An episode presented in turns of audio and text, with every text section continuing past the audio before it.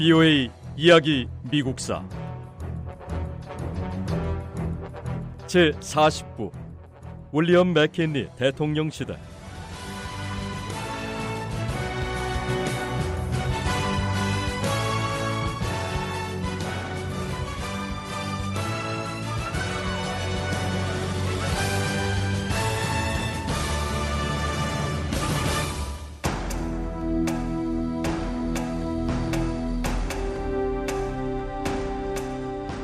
헨리 캐보트 로지 의원은 파리 강화 조약에 반대하는 것은 미국과 대통령에 대한 모욕이라고 주장했습니다.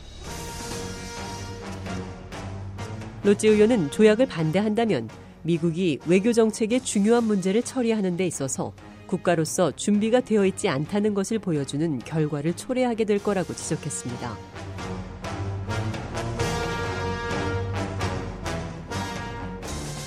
오하이오주 출신의 엘버트 베버리지 상원 의원도 조약에 찬성했습니다.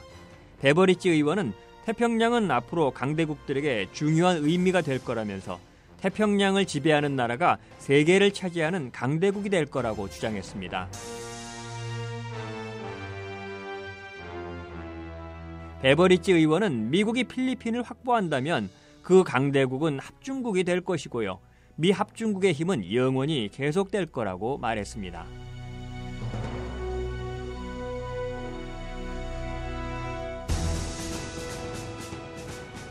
조지호 상원의원은 파리 강화 조약에 강력히 반대했습니다.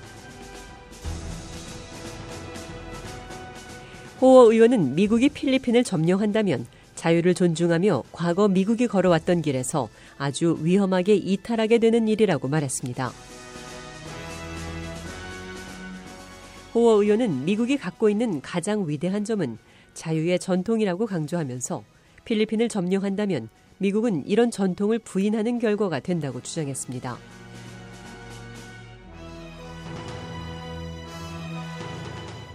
호어 의원은 이런 행위는 모든 사람들은 평등하게 태어났고 정부는 국민이 용인할 때만 존재할 수 있다는 헌법과 독립선언서에 포함된 이념을 위배하는 것이라고 말했습니다.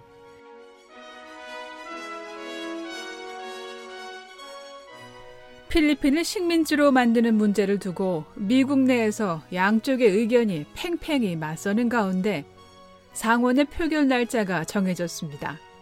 반대파들은 자신이 있었습니다.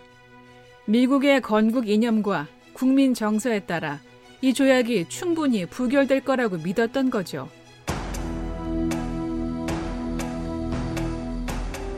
그런데 표결 전에 몇 가지 사건이 발생했습니다.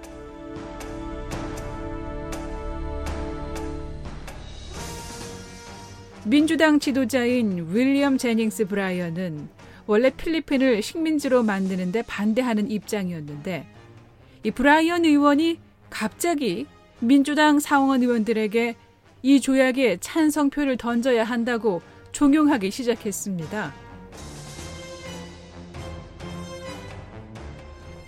이유는 차기 대통령 선거 때문이었습니다.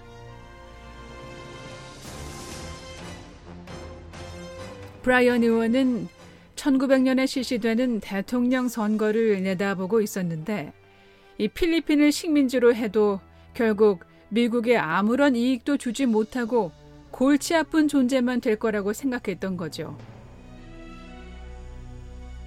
그렇게 되면 모든 책임을 공화당에 씌울 수 있게 되고 민주당이 대통령 선거에서 유리해질 거라고 계산을 한 겁니다.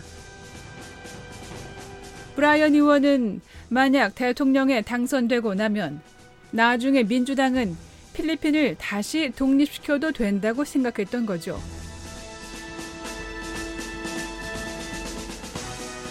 결국 표결을 며칠 앞두고 브라이언 의원은 상원에서 17명의 민주당과 인민당원들이 이 조약에 찬성표를 던지게 하는데 성공했습니다.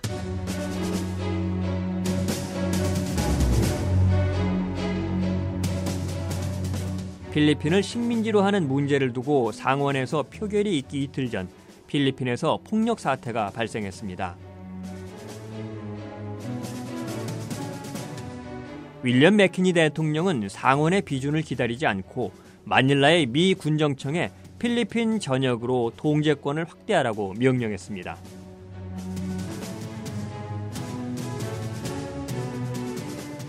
필리핀 저항군 지도자인 에밀리오 아기날도는 미국에 저항하며 싸울 태세를 갖췄습니다. 미국 의회에서 표결이 예정됐던 이틀 전 3만여 명의 반군들이 마닐라 일원에서 미군을 공격했습니다. 이 공격으로 60여 명의 미군이 사망하고요. 270여 명이 다쳤습니다. 필리핀 저항군의 피해는 이보다 더 컸습니다. 필리핀 저항군의 공격 소식은 필리핀에 대한 일부 상원 의원들의 생각을 바꿔놓았습니다. 조약에 반대하던 상원 의원들조차 필리핀 사람들에게 복종을 가르쳐 줘야 한다는 내용의 워싱턴 스타 신문의 기사에 동조하게 됐습니다. 여든 4명의 상원 의원들이 이 조약 표결에 참가했습니다. 조약안이 통과되려면 3분의 2인 56명의 찬성이 필요했습니다. 상원 의원들은 한 사람씩 투표했습니다. 이어서 개표 결과가 발표됐습니다. 개표 결과 57명이 찬성하고 27명이 반대했습니다. 결국 조약은 승인됐고 필리핀은 미국에 속하게 됐습니다.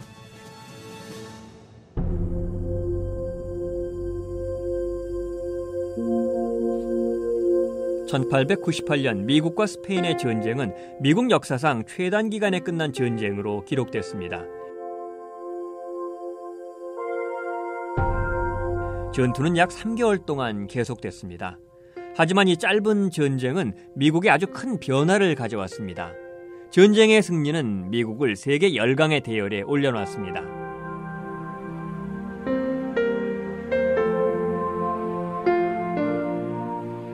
미국은 파리 강화 조약에 따라 스페인으로부터 몇몇 도시들을 넘겨받았는데 가장 중요한 것은 필리핀을 차지한 거였습니다.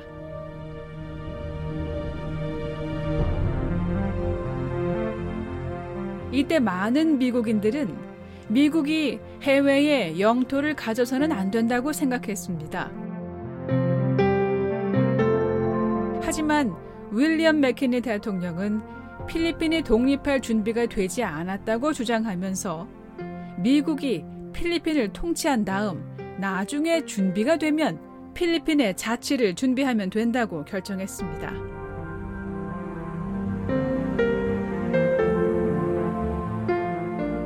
에밀리오 아기날도가 이끄는 필리핀 민족주의 단체는 미국의 통치를 거부하고 필리핀 공화국의 독립을 선언했습니다.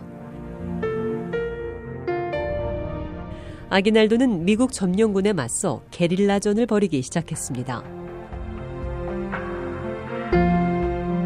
필리핀의 저항은 1900년 미국 대통령 선거의 주요 쟁점이 됐습니다. 공화당은 윌리엄 맥키니 대통령을 다시 한번 대통령 후보로 내세웠습니다. 스페인과의 전쟁에서 영웅으로 떠올랐던 시어도어 루즈벨트 뉴욕주 지사를 부통령 후보로 지명했습니다. 민주당은 윌리엄 제닝스 브라이언 하원 의원을 다시 한번 대통령 후보로 정했고 전 부통령인 아들라이 스티븐슨을 부통령 후보로 지명했습니다.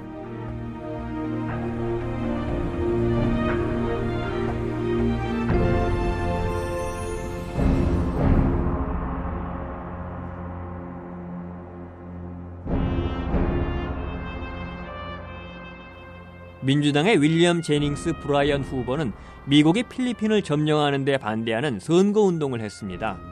브라이언은 새로운 단체인 반제국주의 연맹의 지원을 받았습니다. 반제국주의 연맹은 미국의 지도적인 정치인과 경제인, 작가들이 속해 있었습니다.